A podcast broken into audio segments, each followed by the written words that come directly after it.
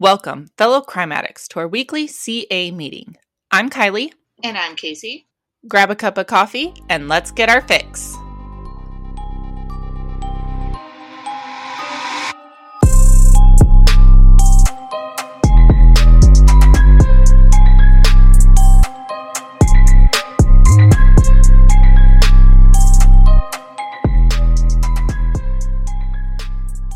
Welcome back, addicts. This week it's gonna get a little bit creepy. We are discussing Paul Runge and his super disturbing life, but on a positive note, we are drinking a classic Snickers mocha, obviously ice because it's like a million degrees, but here we go. This week we are shouting out Michelle R, Megan, and Catherine B. They have commented, liked, rated, shared, reviewed, or donated. So we wanted to thank you guys so much. We are so grateful for the support that you guys have been giving us with our podcast, and we want you to know that we love you so much. For your chance to get a shout out on our next episode, please donate, like, follow, rate, review, or share across all social media platforms. You can find us at Crime Addicts Pod on iTunes, Twitter, Facebook, and IG, or on the World Wide Web at crimeaddictspodcast.com. On our website, Addicts, you'll find a spot where you can submit case recommendations, find our delicious coffee recipes, and there's also a pretty cool donate button. And if you're an Amazon shopper like myself, go ahead and click our Amazon link. It will redirect you to the Amazon site or app. Simply add your items to the cart and check out. This process will help support our show, and it doesn't cost you anything extra.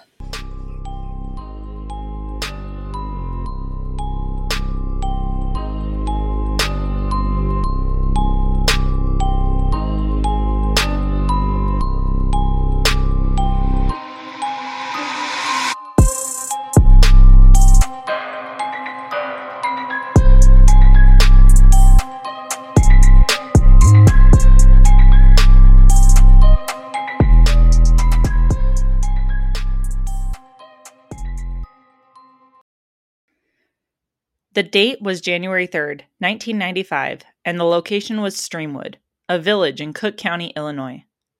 A 25 year old woman by the name of Stacy Frobel, who was a resident of Carol Stream, Illinois, went to visit her friends at their home. Following this visit, Stacy was never seen alive again. Stacy, once inside the house, was struck in the head with a dumbbell, which killed her instantly. Her body was then placed in the bathtub where she was dismembered with a saw. Her limbs were then scattered around the northern Illinois and southern Wisconsin area. Approximately two weeks later, on January 16th, a German Shepherd named Friendly brought a severed leg to its owner's home, which it had found in a field near the Illinois and Wisconsin border, which was approximately an hour north of Streamwood, Illinois. Five days later, the dog also found the other leg. DNA tests concluded that it was indeed Stacy Frobel's. While at the unemployment office on or about July 11th, 1995, two sisters were offered a house cleaning job through a mutual acquaintance in Glendale Heights, which is a village in DuPage County, Illinois. The girls' names were Zanetta and Amela Pasimbegovich, aged 22 and 20 respectively. They were Bosnian refugees who had come to live in the United States with their uncle in Hanover Park, Illinois, just six months prior. The uncle reported them missing on July 25th. After they entered the home of the woman they were under the impression was hiring them for a house cleaning business, they were never seen again. It is presumed that upon entering the home, they were handcuffed, bludgeoned, raped, tortured, and strangled to death. They too were dismembered. Their remains were placed in plastic bags and discarded in random garbage bins. So, who were the owners of the two homes? That would be Paul and Charlene Runge. They had lived in Streamwood, Illinois in January 1995, where Paul worked at a Footlocker store, which is a popular sports shoe store, usually found inside shopping malls for those of you that are unfamiliar. After Stacy was murdered, Paul called in sick for many days before eventually quitting. By July 1995, they had moved to Glendale Heights, Illinois, where Paul began working for a honey baked ham store in a different mall, while Charlene was planning to start a cleaning business. The day after the Pasimbegovich sisters were killed, Paul again called in sick for a few days before quitting his job. While there was a break, unfortunately, the destruction continued. In January 1997, Dorota Jubeck had her home in Chicago's Northwest Side in Cook County listed for sale and was meeting with a potential buyer who had responded to her ad. She was a mother of a five year old daughter who was not at the home at the time of the meeting. This was lucky for her because 30 year old Dorota was raped and subsequently strangled. Her burned body was later located by firefighters extinguishing the fire set in her home. A 45 year old mother by the name of Yolanda Gutierrez had posted a for sale sign for her daughter's reading program, Hooked on Phonics, outside her home in Cook County, Illinois. On February 3rd, 1997, a man responded to the sign and entered the home. In there, he bound both Yolanda and her 10 year old daughter, Jessica Muniz, raping and torturing both of them for hours on a bed. Eventually, their throats were cut and their home was set on fire to dispose of the evidence. In March 1997, Casimira Peruch, who was 43, had her Cook County, Illinois condominium posted for sale. She had arranged to meet with a potential buyer and was never seen alive again. She was raped and strangled. Her burned body was found by firefighters after they extinguished a fire in her home. Sound familiar? So, who was the man to respond to each of these three ads? You guessed it, Paul Runge. So, who is this creep? Well, unfortunately, little is known about Paul Runge's early life. What is known is that he was born in Oak Forest, Illinois on January 28, 1970. Reportedly, ever since he was a child, he exhibited sexual sadism and similar behaviors, which apparently worsened when his mother died when he was just 17 years old. His first known crime was committed later the same year following his mother's death. Runge kidnapped, raped, and beat up a 14 year old girl in Oak Forest, only to later turn himself into the authorities.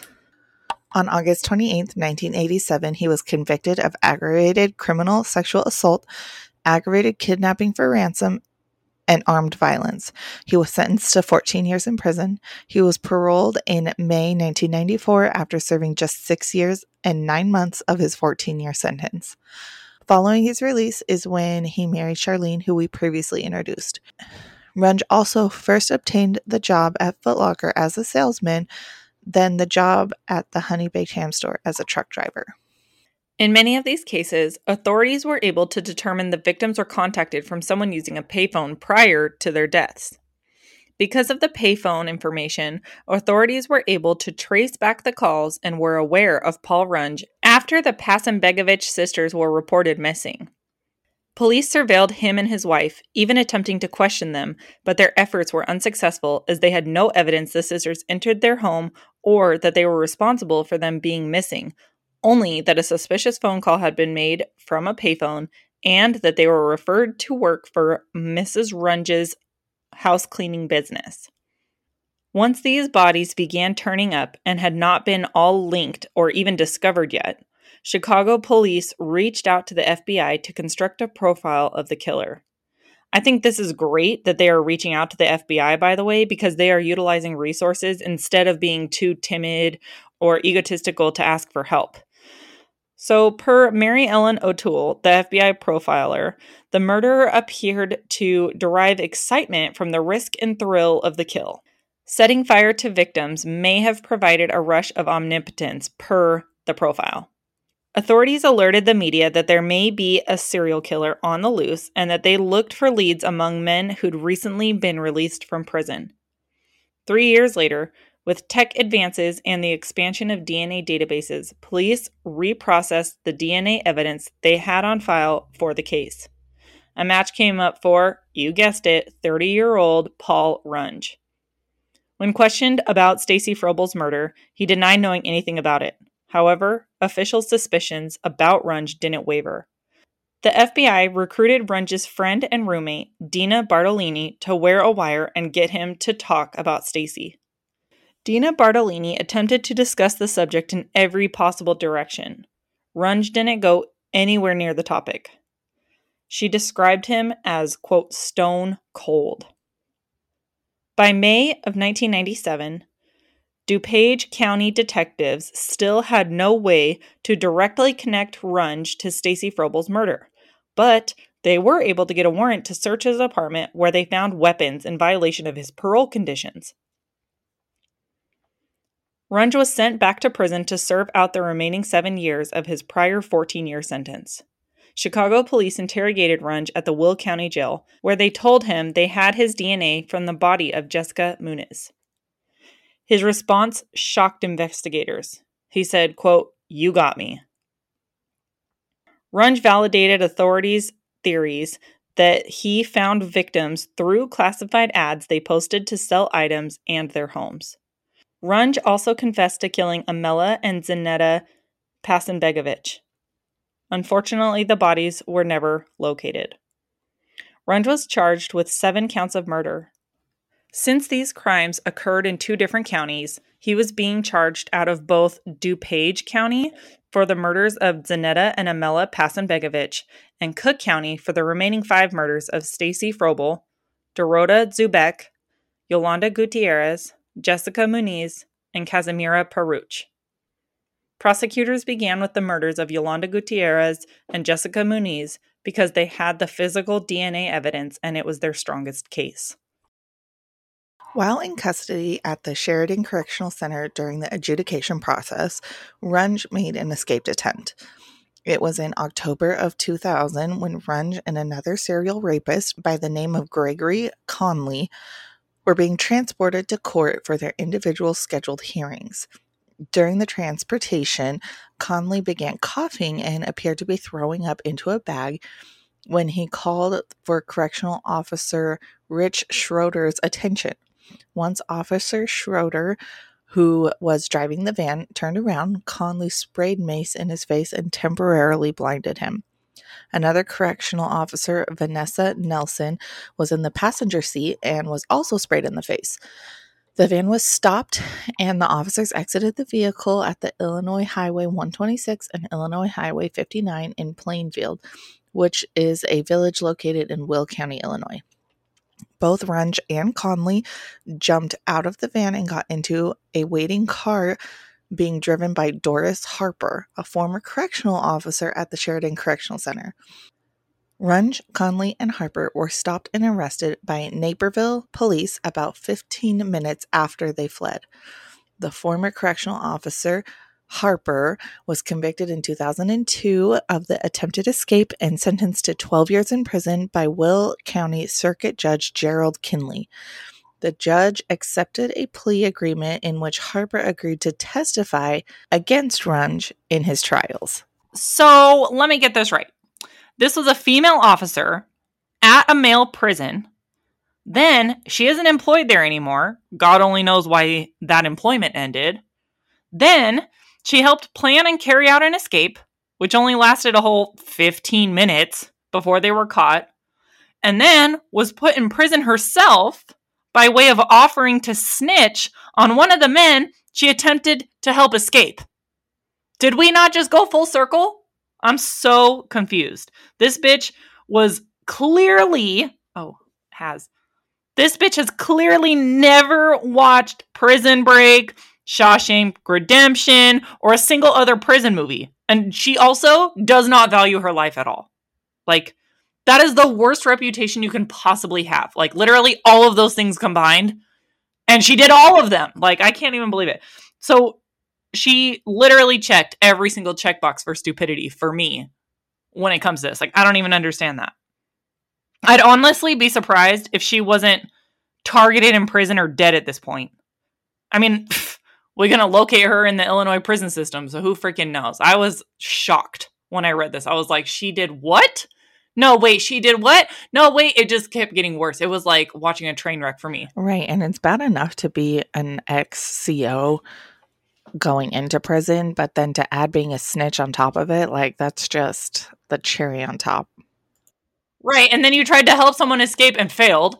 Like that's not good either. Like I don't understand. Like you don't want to be any one of those things individually and then you're all of those things. Do you know what I'm saying? Like what? Right. It's just crazy. Okay, so all right. I just wanted to make sure I got that correct. Continue on with your story. I'm sorry to interrupt.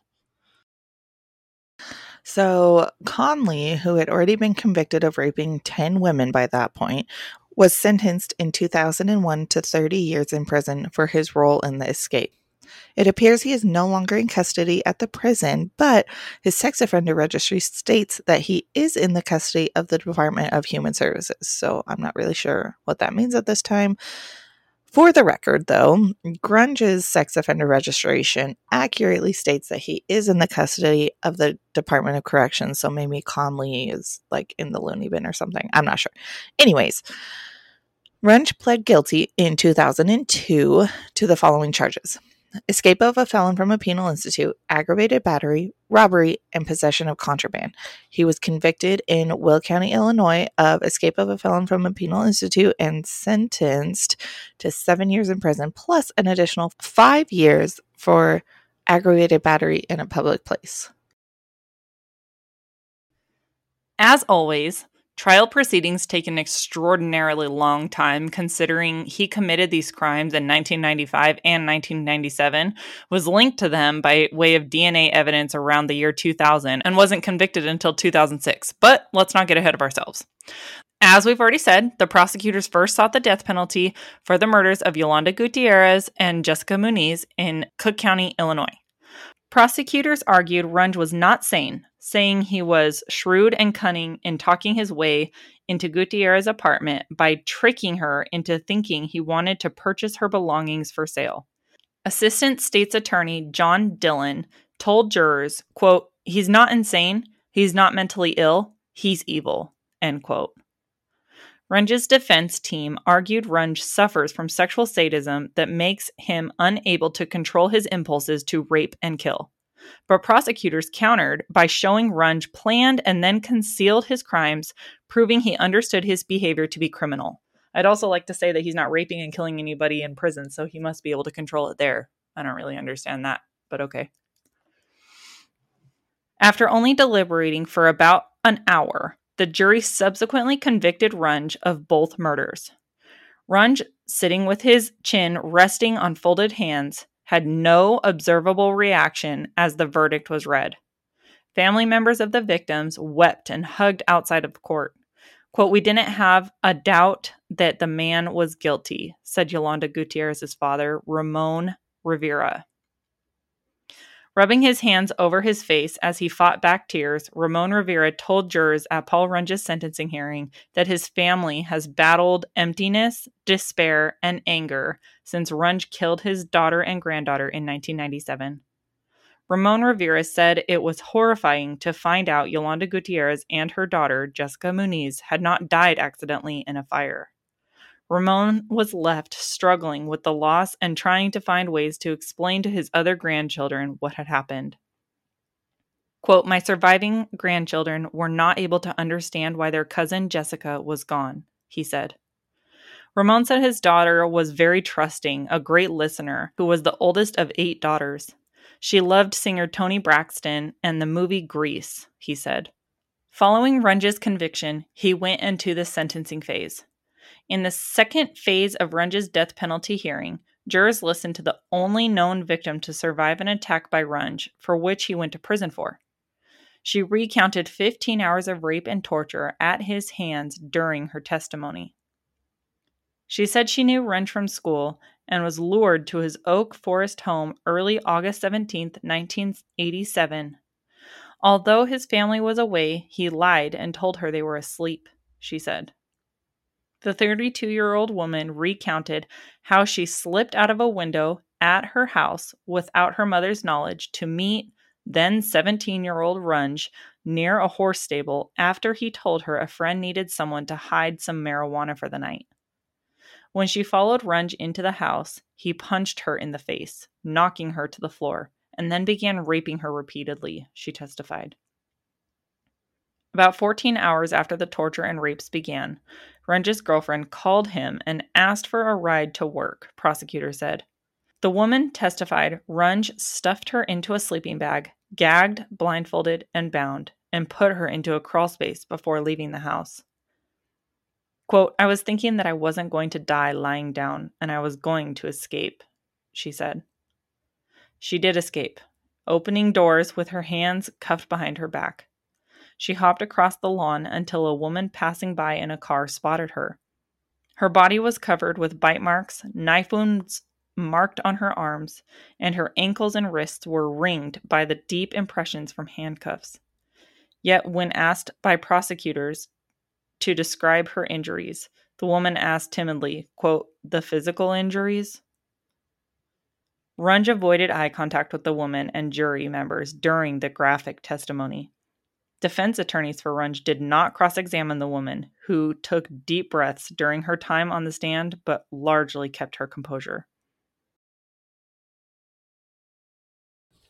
But Runge's defense team did put Runge's 69 year old father, Richard, on the stand, who apologized to Ramon Rivera and his wife for his son's actions. Richard said he and his late wife, Anita, adopted Paul Runge when he was six months old. The father chronicled his son's troubled childhood in Oak Forest, including his being kicked out of a Catholic grade school when he was eight because parents had complained that he was, quote, bothering their daughters. Gross. Needless to say, the jury found him eligible for the death penalty on eight statutory grounds. After considering evidence in aggravation and mitigation, the jury concluded that the death penalty was appropriate sentence after deliberating for only two hours. Runge was as expressionless as he had been throughout the trial. When the jury's recommendation was read, he stared down at the table in front of him. Cook County Assistant State's Attorney Bernie Murray told the jury, quote, Paul Runge is the ultimate candidate for the death penalty. If not him, who? End quote. After the hearing, Murray told reporters, quote, Paul Runge for us redefined the death penalty in Cook County. A serial killer of this magnitude has not been seen in the Chicagoland area for quite some time, end quote. After the trial, Ramon Rivera said, quote, there can never be closure for us because I don't have my daughter right now. I don't have my granddaughter. At least justice is done. He'll never be able to harm anyone again. I guess he got what was coming to him. I know he's going to burn in hell. He has to. End quote. As a last ditch effort, the defense team sought a new trial at the sentencing hearing, but Judge Joseph Kaczmarek denied the motions and sent the killer to death row in June 2006. A moratorium on the death penalty in Illinois was in effect since Governor George Ryan halted executions in the state shortly before he left office in 2003. Prosecutors were later allowed to resume seeking the death penalty in criminal cases, but the state legislature had not lifted the ban on carrying out the death sentence. Runge was scheduled to be the fifth person sentenced to death in Cook County since imposing the death sentence was resumed. In early 2006 is when Paul Runge was convicted of the murders of Yolanda Gutierrez and Jessica Muniz. In the summer of 2006 is when he was sentenced to death. In August of 2006, the DuPage County State's Attorney decided to drop charges concerning Zanetta and Amela Pasanbegovic cases because it would be a waste of time. After all, Runge had already received the highest punishment available in the state. From 2006 to 2011, Paul Runge sat on death row in the state of Illinois. However, in 2011, Governor Pat Quinn abolished capital punishment, and Runge's sentence was commuted to life imprisonment without parole. Of course, there were appeals filed and further motions have been filed, yet nothing has changed.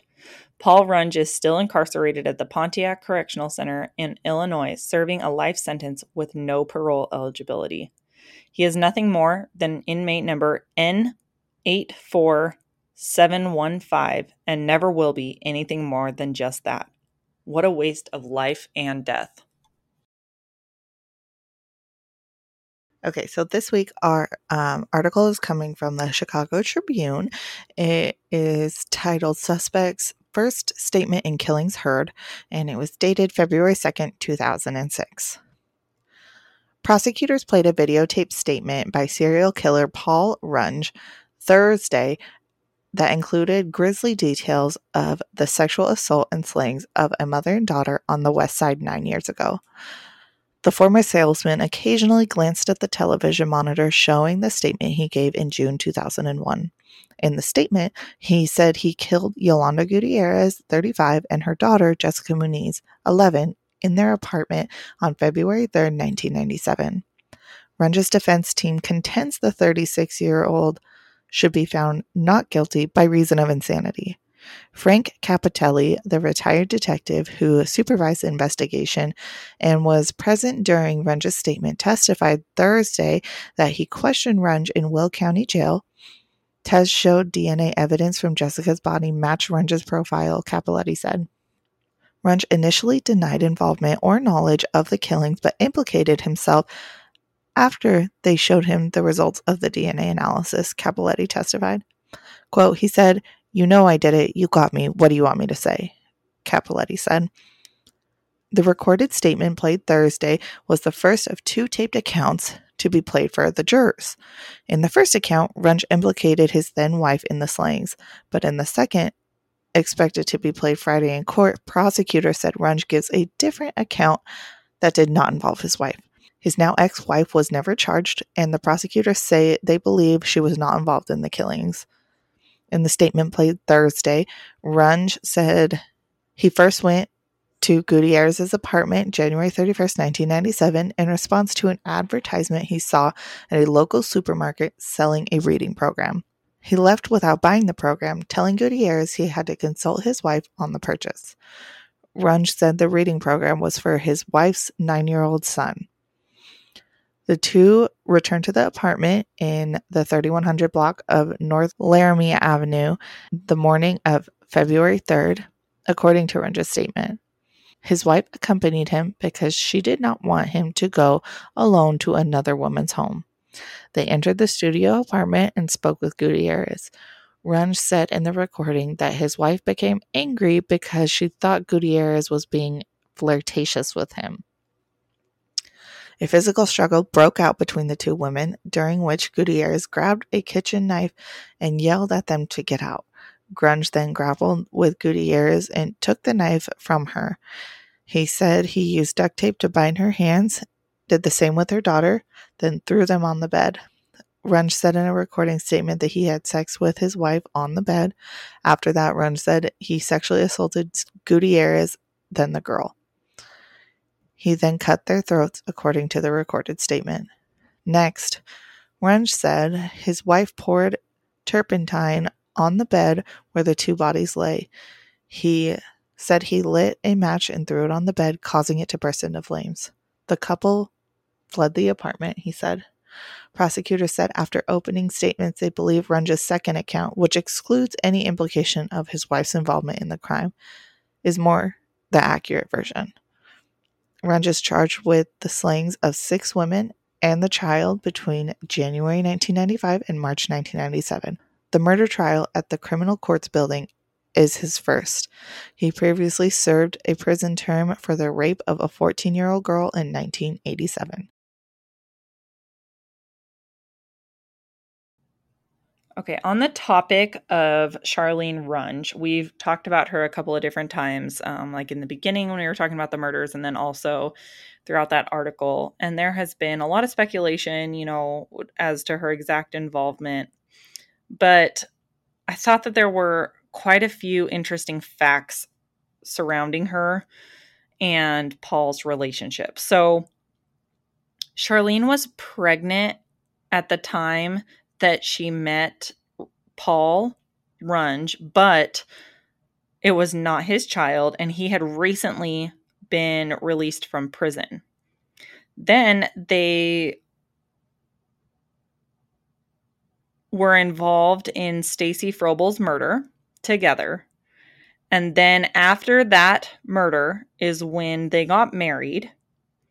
And then after that is when the next two murders took place, which is the Hasanbegovich sisters. And that's basically the extent of Charlene's actual involvement, regardless of what Paul Runge tried to convince authorities of during his interrogations and statements. So, authorities granted Charlene Runge immunity in 2000 in exchange for her cooperation in their investigation which really sucks because just a few months later, forensic experts were able to determine that the DNA evidence from Jessica Muniz's body matched that of Paul Runge's. So, after being confronted with that evidence, that's when Runge confessed on videotape in two different statements to all seven murders and was charged But prior to that, they had already given Charlene Runge immunity, even though they had a solid case without her. They turns out they didn't even really need that information from her because they had scientific evidence. Also, something that authorities learned about Charlene in their investigation and her cooperation is that the cleaning business that she was supposedly starting was apparently a ploy to set up threesomes with her and Paul Runge. So that's what the ultimate end game was for her in trying to pick up women so that they could have threesomes while she's pregnant.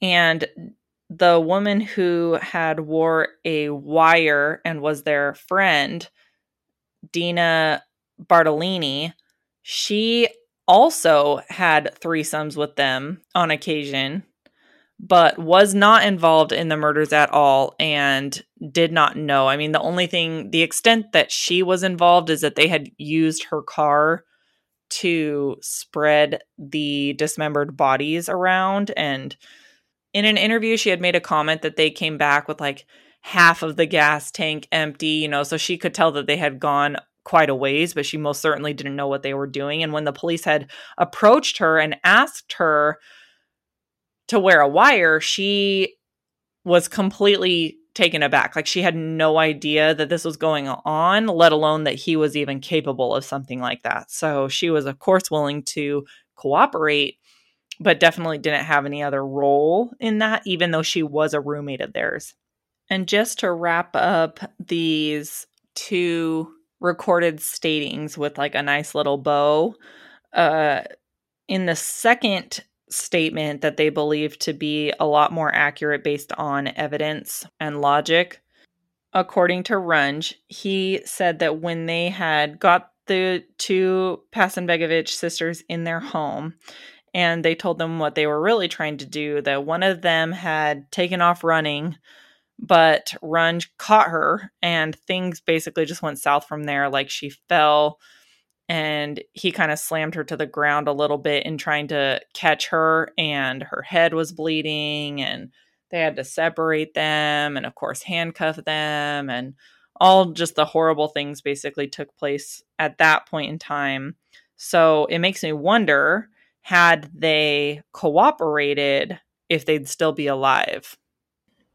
I would say like hindsight is 2020, but looking back on their history now, I would say that they probably would not have survived.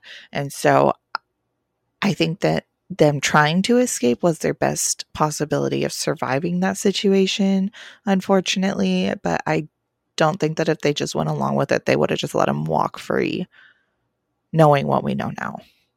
That's true. Uh, it's just, yeah, it's sad to think about that there is that opportunity, but you kind of put someone in between a rock and a hard place. You know what I mean? Like they did not want to participate, but it was either that or die. I mean, that's terrible.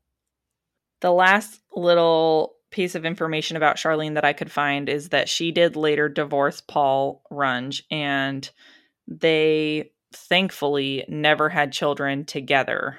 And as far as I could see, she wasn't in the Illinois prison system at this time. I don't know. I couldn't really find anything else out about her regarding like what she's doing today, how her son is doing that she was pregnant with through all of this.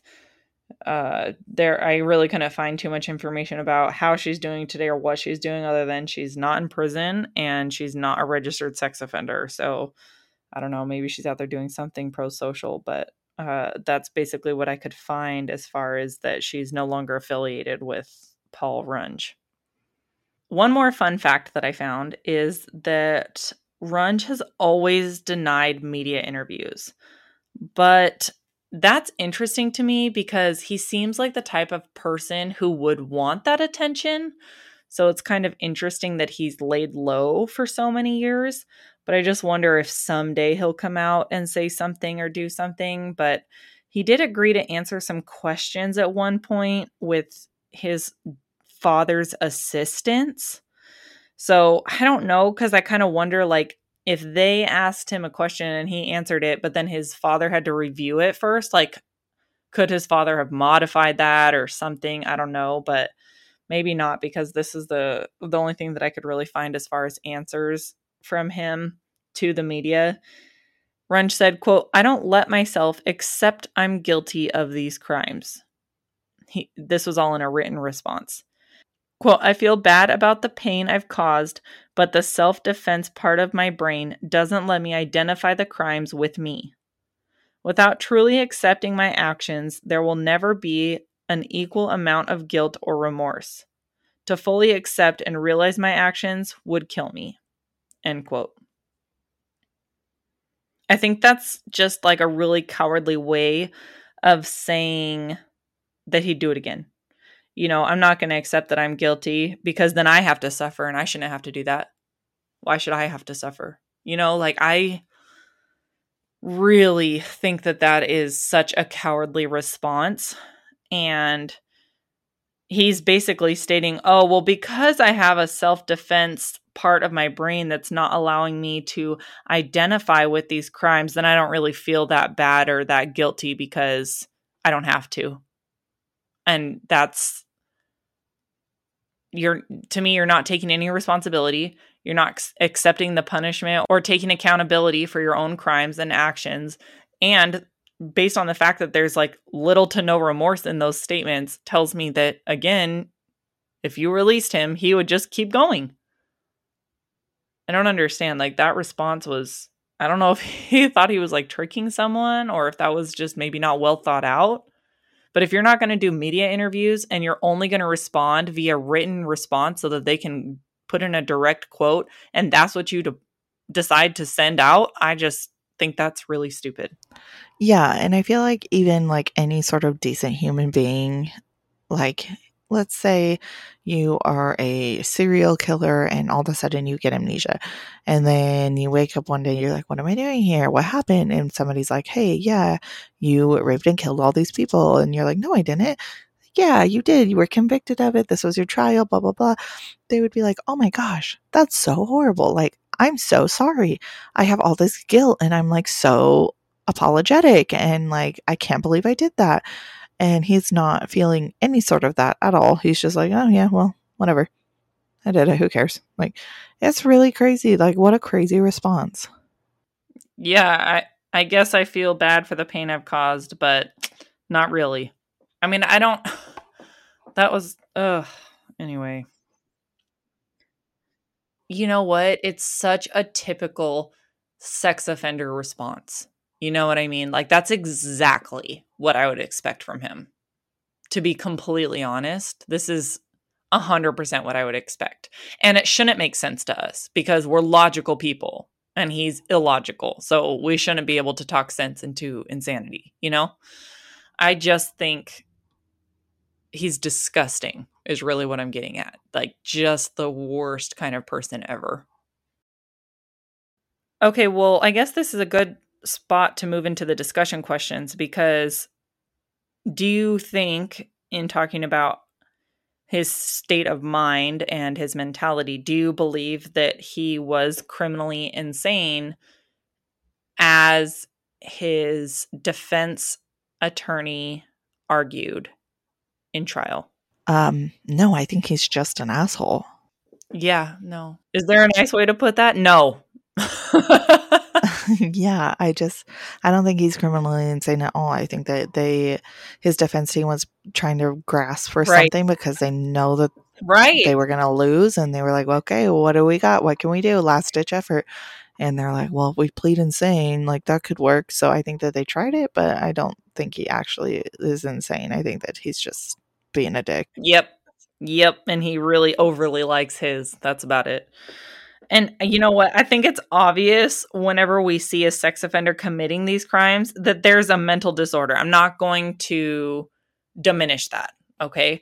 If you are a sex offender and you are attracted to children or you get off on pain and torture of another to the point that you have to kill them and use force outside of their will and set them on fire and all these horrible, horrible things, there's clearly something wrong with you, right? there's obviously a mental disorder and an abnormality. So we'll we'll go with that. That's fine. I agree to that. Because that is not I mean, I don't know what normal is, but it's not that, right? That's not normal, that's not appropriate. It's not okay by society standards or anybody else's. I mean, except their own, I guess. But that's about it. Like so I I understand the mental disorder part of it. But the fact that he planned it out from beginning to end and he chose his prey very carefully, right? He had an MO. And he followed up with destroying the evidence either by dismemberment or setting fires or whatever. That to me shows a very much sane person that is capable of the most heinous crimes, right? I mean, we can sit here and be like, oh, he's insane. He is insane in that he's making ridiculous decisions that I do not agree with, but he's sane in that he is of his right mind when making these decisions, in my opinion. There's not very many people that I wish ill will on or like would like I mean, because I don't get off on people suffering. you know, that's not something that I like to see or that I wish on anybody. But this is one of those people that I'm like, somebody take a broomstick to this motherfucker because I can't stand him. And if he's going to do all this shit to people and then be like, yeah, I'm not really sorry about it, like, fuck you, you know? Like, oh. Yeah, no, I totally agree with you. I hate him and I hate everything that he does. And I just, I'm over him. He is like it's crazy because like his personality too like even his roommate said like i had no idea that he was even capable of this. And if you just look at a picture of him which if you go to our website or our social media you'll see it on there like he doesn't if you saw him on the street you wouldn't think oh that's a sex offender. You know what i mean? And i don't know what like all of us kind of have an idea of what maybe a sex offender stereotypically looks like or something but he's not it. I mean he looks like i don't know like the pillsbury doughboy like owning a freaking bakery or something. Like he literally looks harmless. And it's crazy because those are the people, you know, that of course are the most dangerous because it's not somebody that you would guess would do something like that and wouldn't think that they're capable of something like that. But the fact that he already did prison for such a long amount of time prior to this, got out, immediately went back to doing what he was doing, shows me that those seven years behind bars, he was just like Jones in you know what I mean? He was ready to get out and get going, which is disgusting. And I can't stand the fact that Charlene was okay with that.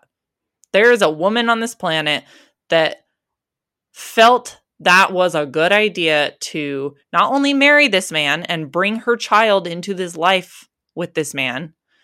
I understand it's not their child, but she was pregnant. She had a responsibility for that child's safety, and she chose to put that child around Paul Runge. And then continue on with like, oh, let's set up threesomes and let's do all these great things. And maybe, we don't know, let's give her the benefit of the doubt. Maybe she was trying to fulfill his fantasies. But the fact that she was involved and out there trying to clean up the blood off the sidewalk and do all the things that she participated in on these crimes and still stuck by his side for a couple of years is just revolting to me. I cannot understand how she did all of that and got away with it.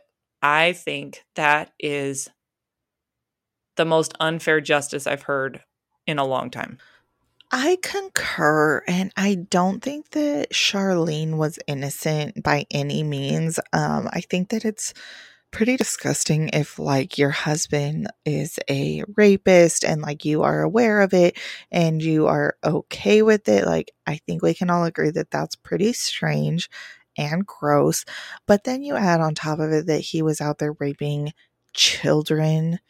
Like this gal was 10 and he was out there raping her and then she was okay with it. Like i just don't see how you could have a child as a woman, have a child, and be okay with your husband, this person that you're so in love with, out there raping other children. Like, I just don't see. I don't see that. I don't see it. And I think it's disgusting. And I like that alone. I just, she just makes me sick. Mm. Yeah. I can't I I that's really hard for me to be okay with accepting the fact that she is a woman and a mother and has any sense of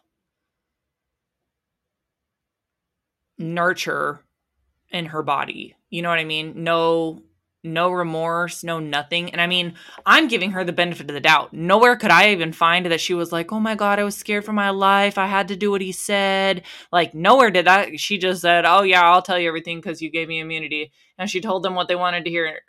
I mean, she told them what happened, you know, she answered all their question, everything that they wanted to know, she gave them their answers and then she just moved on about her world. That was it. Like she just kept living life